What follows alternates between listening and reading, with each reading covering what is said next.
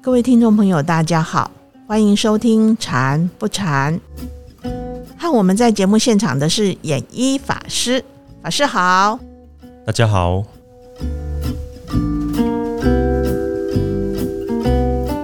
前一阵子在一部老电影里面有看到一个桥段，就是父母等着深夜回来的孩子，那孩子回来之后，爸爸就站起来，用很严厉的语气问小孩说：“你这么晚回来，难道就不知道家里的人会担心吗？”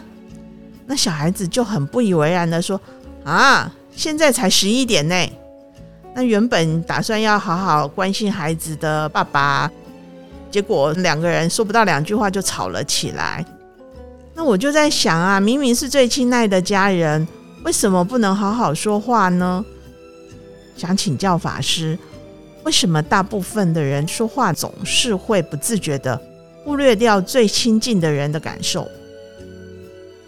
父母很晚在等子女回来，好，然后这样的故事啊，从自古以来有人类开始。就不断在每个家庭里面上演，这已经流传了几十万年了，到现在还不断的发生。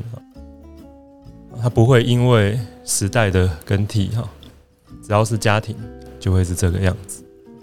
那因为是家人，我们会多一点更多的期待跟保护。那隔壁的小孩晚回来，那是别人家的小孩啊，父母不会焦虑吗？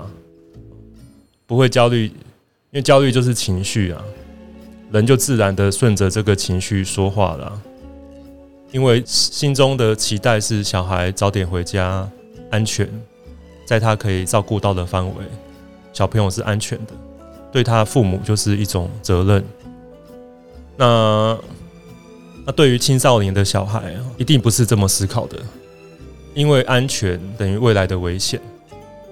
因为如果他一直在父母的羽翼下，第一个没有交到朋友，因为人是团体的社会的动物，那他没有同伴的话，怎么在社会生存？所以他一定要跟同伴打好关系。因为我们可以想象原始社会啊，一定是一群人一群人出去打猎，他要跟同伴建立更好的关系，互信，他在打猎中才会安全，然后才可以彼此信任，有更好的收获。那从父母的角度是去打猎会有危险，当然就是不要出去。然后因为父母觉得还没有长大，还没有长大。但是对小孩的立场而言，他要快速的适应这个社会，所以要赶快交朋友，赶快出去跟朋友学习。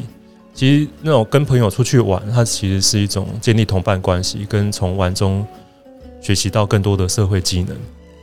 这就是一种演化的力量。他在一种父母的保护跟青少年他给予学习在社会上生存的能力哦产生的一个现象啊。如果我们从这个观点来看，它从来都不是对立，它是一种平衡。所以这个小孩就可以在一个还受到父母安全的顾虑下，同时又能够结交到他的朋友。他在。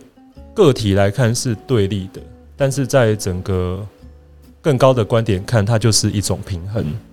所以它从有人类以来就会是不断在家庭上演的历程了。所以孔子也很了解啊，说“十五志于学”，就是到外面哦，到团体内学习哦，学习到更多的能力。三十而立，所以我们通常在三十岁这个阶段呢，当然是一个很大的关键哈。他就是一个社会人了。青少年就是父母会担心小孩会不会交男女朋友太早。到了三十岁，小孩都没有交男女朋友，都还没结婚，很担心，对不对？就是他有一个很大的转换哦，就是基本上一个小孩到三十岁，没有一个父母觉得他没有长大了，就是应该是个社会人的那种长大哈。所以他就是会一直保持着一种平衡。心理学很探讨这样子的一个关系，所以就是一个小孩啊，他们研究部落原始的部落，会发现就是小孩到十五岁的时候，差不多在十五岁，他必须完成一些仪式，来让他认为他是长大了，然后脱离母亲的这种安全式的保护，然后开始进入父亲的教育。这是一种譬喻，他不是真的是母亲父亲，他是说一种成长的状态。那到父亲的培养呢，就是跟父亲学习面对这个社会的能力，这样子。然后大概到二十多到三十，就是成为一个独立的个体这个就是一个呃心理的转换。那我之前看到犹太人他们教育小孩的文章哦，很有趣。但是他们认为十三岁之后，他们十三岁的小孩的生日就会有一个在管教上的全然不同的方式。前面小孩就是小孩。父母就是要照顾小孩的一切，小孩就是要听父母。但十三岁的生日之后，父母再也不干预小孩的任何一个决定了。他认为他就是长大了，他自己做的事自己要承担后果，自己要面对。那晚回家什么什么都是他自己做的决定。那他这么做就有他的道理。那父母就要学习全然的接受。那当然。小孩有疑问或有疑惑，或是想要询问一些建议，当然也是可以问父母。但是父母就很清楚，他不是在会主动干涉小孩的过程了。所以为什么犹太人他有他的在这个社会上常常是成功的商人、成功的一些科学家？那或许有跟他们很早的这种教育的思维有关系。如果我们自己是父母，要提醒自己啊，小孩子就是在学着独立，在学着跟朋友互动。因为从父母的角度，小孩是去玩；但是从小孩的角度，他是在交朋友，他在建立以后在社会上生存的人脉跟资源对他来说非常重要。但是父母他心中就剩下安全，没有顾虑到小孩的需求啊，这个父母就要学会换位思考。那其实这这个父母本身在大概也是青少年的时候，大概也是这样啊，只是已经不在青少年了，想法就换了。那所以父母还是要回到自己小时候，青少年他为什么想要交朋友？他不是为了玩呢，而是为了社群的连接。因为现在父母也慢慢会玩线上游戏、玩手游之类的哦，也可以理解线上是另外一个世界，所以这个。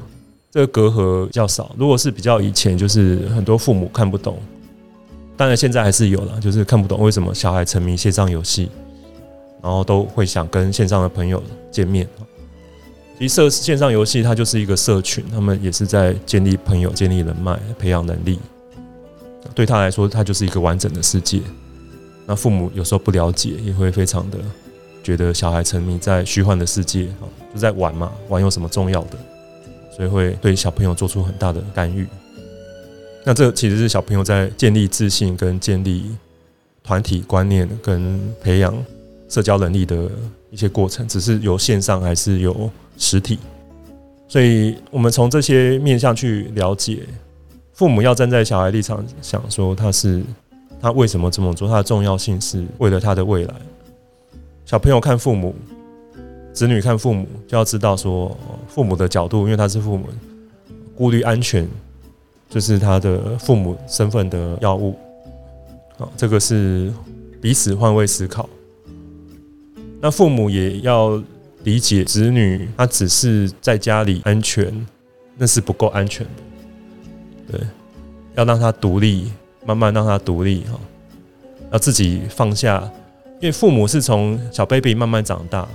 他那种情绪的延续性，就是对于他安全的环境的照顾、行为的呵护，他是一直延续的。他父母很难转变，因为那么久的习惯了。所以父母要提醒自己要转变哦，从这种环境行为的照顾，进入到能力的培养、价值观的培养。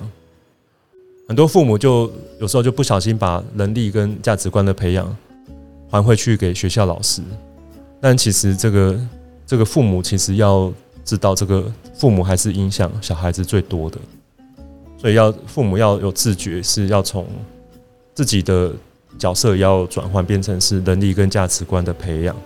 对孩子而言，子女要清楚，就是知道自己在做什么。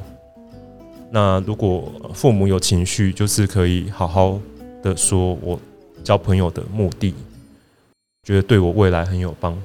那大家都挽回去了，那我也是很安全，是如何如何哦。台湾也是一个自当自然相对好的环境啊，是不是真的要那么的担心？这双方都可以好好的思考一下。对啊，我觉得应该说我们东方人比较含蓄一点哦，都不太会表达关心的话语。像刚刚我讲那个电视剧里面的例子来讲，那爸爸明明就是很想关心小孩，可是他说出来的话好像不是这个样子。想请教法师的是说，家人之间呢，要怎样能够适时的来表达关怀的话语？首先就是要觉察自己的情绪。如果我们心情是焦虑的，说出来的话就会是焦虑的。那我们人的沟通哦，其实。语言是很后面的，身心的情绪的传递非常的快。就是小朋友一进门看到父母的样子，他身心的情绪，父母身心的情绪，马上让小朋友身心变成紧绷的。所以紧绷的身心说出来的话就不会是好听的。所以情绪瞬间马上传递，在语言之前就完成了。所以不是以语言导致的争吵。是这个身心的紧绷已经传递完成了，就已准备开战了啦！啊，战争已经准备好了，就等语言的子弹的炮轰。那所以我们禅修的好处或自我觉察好处，就会知道，那我现在这样子说话绝对不好听哈，一定会引发战争。那就是先深呼吸，平静，想一下我到底要表达的是什么。然后怎么样用正向的、比较柔和的、温和的情绪表达？那情绪是温温和的跟关心的，那小孩进来就会他的身体的接受到就是温和跟关爱，那这样语言自然就会是柔和的。小孩呢也可以嗯主动自己身心要放松。那法师在家也会遇到这样子的问题啊。那父母偶晚回来啊，可能没有先讲，那宇宙老菩萨就会生气嘛。啊，那生气我因为法师年轻就有禅修，就知知道那个对方有一个情绪来，那就知道了，就是就把它放松放掉了，然后就语言上要很清楚，老菩萨是关爱，他担心是正常的，就说现在。到了这个年龄，还有妈妈可以这么关心我，真好。就嘴巴就甜一点，然后对方就生气不起来了。对，因为我我是放松的身心嘛，他的身心也会慢慢的跟我同步。语言是柔和的，然后老菩萨就说啊，你知道就好，然后就也说不了什么啊，这样子。所以这个有没有觉察自己放松，然后？身心的状态跟语言的关系，我们要常常去觉察啊。那这个觉察能力也不是凭空得来的，就是也是要常常的去禅修跟关照自己啊，观察自己啊，慢慢这个能力加深了，然后家庭的、工作的关系啊，也会慢慢的得到很大的改善。诶，刚刚法师讲的这个例子，我就想到说。呃，两个拳头相像的话，一定是两败俱伤。但是如果拳头是打在一团棉花上面，它其实它是可以吸收它的那个力道的。那如果我们把我们的身心放松啊，我们是不是就像棉花一样？这样子亲子之间也就比较不会有争执发生。这样是这样子是完全没有错。而且对方为什么是拳头？因为记忆中互动都是拳头，那如果我们慢慢的变成柔软，那他的回忆慢慢的会变成是，呃，上次好像是这个样子，那就是会慢慢的熏习。所以佛法是，呃，种子生现行，现行熏种子。就是这一次他为什么会这样子用用这样子的身心来状态跟语言来处理这件事，是来自于上次的经验啊，或是累积的经验。那我们要改善这个过程呢，就是要这次的经验要是柔软的、柔和的，那对方的经验就记得哦，有一次是柔软的、柔和的哦，那慢慢这个累积了，他在跟我们互动的时候，他就是会越来越柔和跟柔软。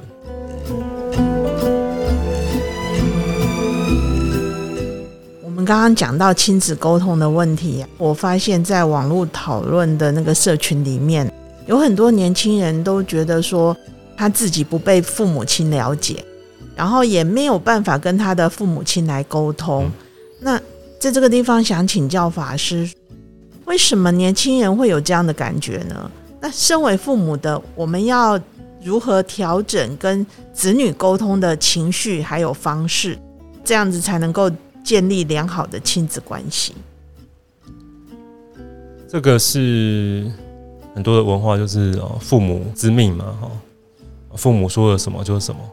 但是我们现在的教育越来越全球化，就个人的意识，就是中国传统是家族文化，那现在全球化的状态就是个人文化。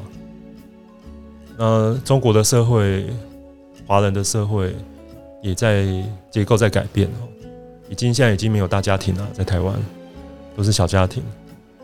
其实现代的年轻的父母也在慢慢学习如何跟小孩沟通，哈，沟通。但是还有一个层面是，父母在从小教育小孩，就是希望父母怎么教小孩就怎么做，这样最单纯。因为那时候小孩他很小嘛，父母就是他的世界啊。当然那时候会很容易这样。但他开始长大，面对了交了朋友，有了师长，也看了，也接触这个社会，他有很多的价值观。很多不一样的价值观，跟他自己的个性，他可能也慢慢的形成一套自己的价值观系统，不一定跟父母是一样的。那父母还容易带着说，你要跟我一样，你才会过得好。那这样就是辛苦的，因为这个社会是多元的，所以基本上，其实父母只要确保他的价值观是良善的、奉献的，然后比比较无私的。愿意认真投入他的想法跟事业，就是这边要能够广阔一点。小孩不是父母生命的延续，他是独立的个体。父母要很清楚，因为各自有各自的因缘。因为父母会觉得小孩是我的，要听我的。那小孩是他活在他的时代啊，他面临他面临的处境。那他的身边的讯息是跟父母不一样的。父母是上一代的人，他那一代有那一代的环境的生存法则。但是这一代，比如说哦，比较老一辈，可能大家的职业最想的就还是律师或医师。但是后来我看一个调查，就是调查某一个族群，他们最想当的未来职业是什么？网红。那很多父母看到其实不太能接受，当什么网红啊，一点都不正经啊。但对年轻人就不一样，因为他就是一个正正当当的职业啊，这有什么不好吗？那这价值观落差就很大。但是这个对于小孩的世界，他看到他里面的价值跟合理性啊，父母可以提醒的哈，重点不是在这个职业到底是什么，而是。问：那你要怎么成为这个职业，然后能够把它做好？那你有没有去观察这些网红他背后成功的故事？他是一步登天吗？他做了什么努力？那这个都可以引导的。那这个小孩可能看了，觉得哎，他们背后其实也真的是非常非常的辛苦。那他就可能可以放下，因为可能有些年轻人没有想的那么清楚，他到底要付出什么就投入。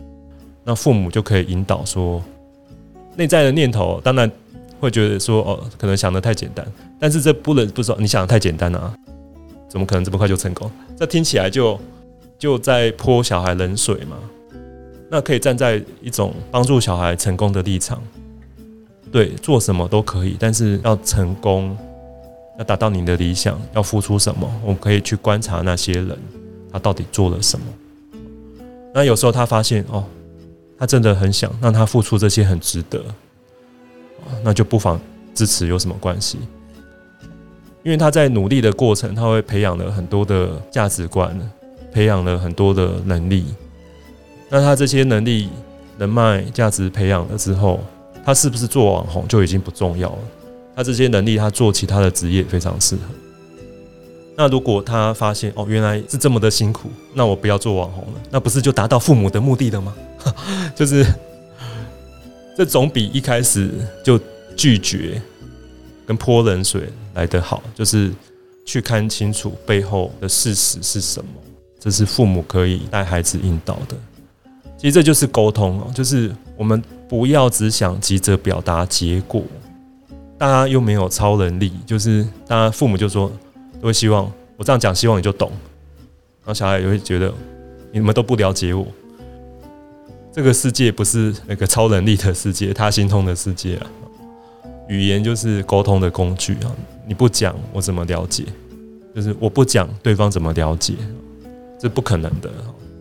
沟通最大的障碍就是我以为你会懂我，这个是不可能的。然后还觉得第二个是会觉得我们理所当然的是。同一个团体，所以会有同样的共识，这个也是太理所当然了。有时候共识就是不断的重复。我想要表达的，我想要让对方理解的，就是要说。听完法师这样说之后，我发现很多父母亲啊，在跟小孩沟通之前，常常会用否定当开头。想请教法师，我们是不是就是要学习一件事情？跟孩子用同等的角度来讨论，这样子比较会有一些共鸣出来。主持人讲的这个非常的重要，我们分别说做得到跟做不到两个面向，然后很难做到，是因为父母会觉得我吃的盐比你走的路还多，对，是盐比路还多啊，这是很夸饰啊。那就会想当然而就是我已经知道后果了，那我跟你讲，你就不要做了。这个就很想要快速的达到目的了哈，那就是忽略的过程，这样忽略的过程。那父母要理解，就是这样子的方式会让小孩越来越不听父母的意见，因为你没有说服他，为什么你讲的不对是是合理的，没有说服他。他他已经是成完整的个体，他有他的思维，他有他的思想的理路。你没有在思维的理路就让他相信，那这个拒绝他也会觉得那是你想的，跟我不一样。那他就觉得父母跟他不一样，那他就就不不会再采取这些意见。那这个其实哈，在一个人类的部落，它是一个很有趣的现象，就是父母在这个部落。若从原始社会，在这个部落，父母能够养育小孩到那么大，代表他一定有他的部落的地位跟能力。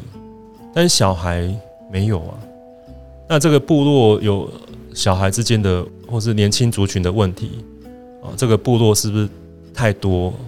然后环境的资源是不是已经快匮乏了？让他们年轻人长大之后，能够再得到跟父母一样多的资源吗？或是还能从同个方向得到一样的资源吗？其实已经有很多的变化了，但是父母还是会活在他过去的经验，用类似的方式投射到小孩，觉得这样就可以活了。所以这种世代的落差造成的结果，子女就会离开部落。就是父母既然无法听我的，那我就成取简打的离开，去找人类下一个部落，下一个可以开垦出村落的发源地。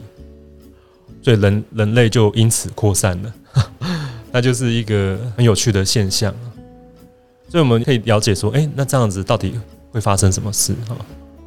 所以到现代而言，就是变成是年轻人就是会自己结成一个团队哈，去开创他们认为这个时代呼应这个时代的需求，不见得听父母的。很多年轻人创业成功的案例就是这样子啊，嗯，那是。父母这一辈想象不到的成功啊，所以这是也是正常的。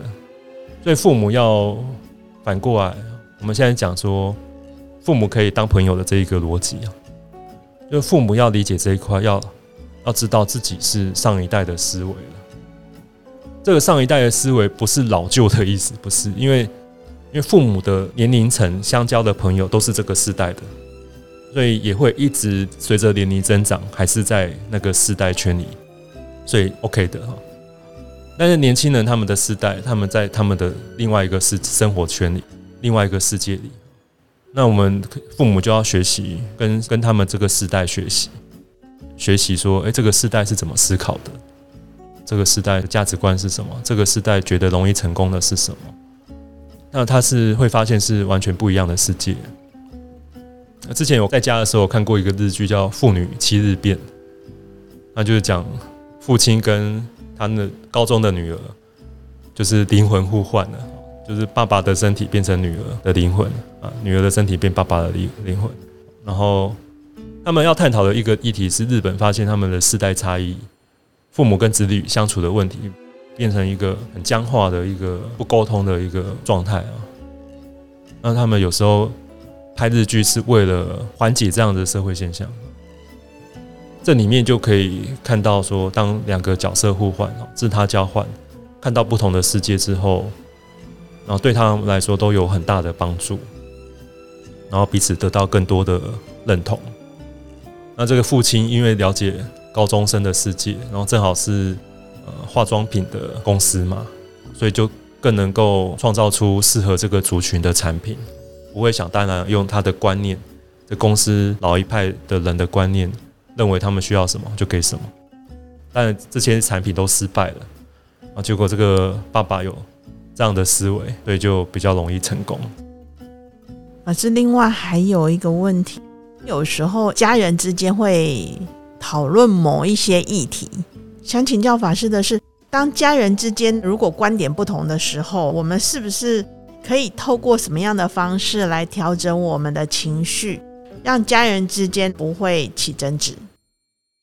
这里面就是互相尊重啊，只是家人而已啊，看法不同是正常的，就每个人可以有不同的政党的思维啊，有不同的宗教的信仰啊，就是互相尊重啊，要很清楚各自有各自的生命，那我们就是有因缘在一个家庭生活，要放下这个我对你错的概念。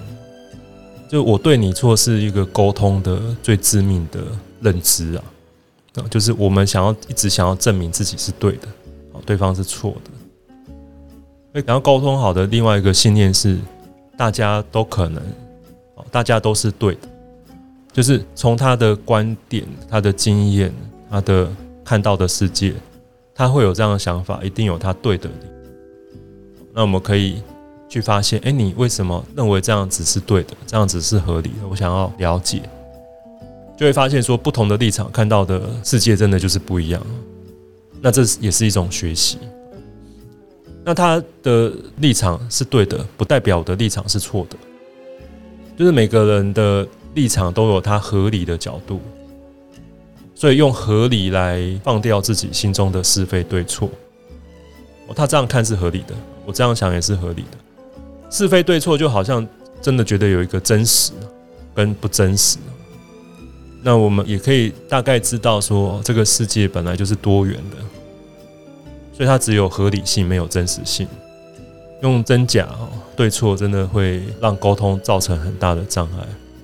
用理解对方的合理性，对方这样想，他的合理性是什么？这样子的想法在沟通上会有很大的帮助。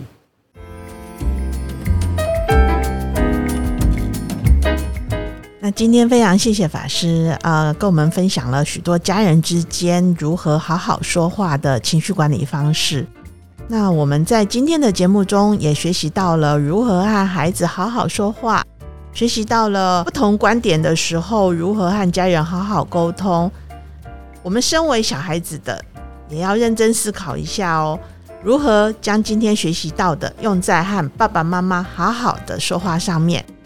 祝福大家都能够愉快而祥和的家庭沟通。那我们下个星期再见喽，拜拜，拜拜。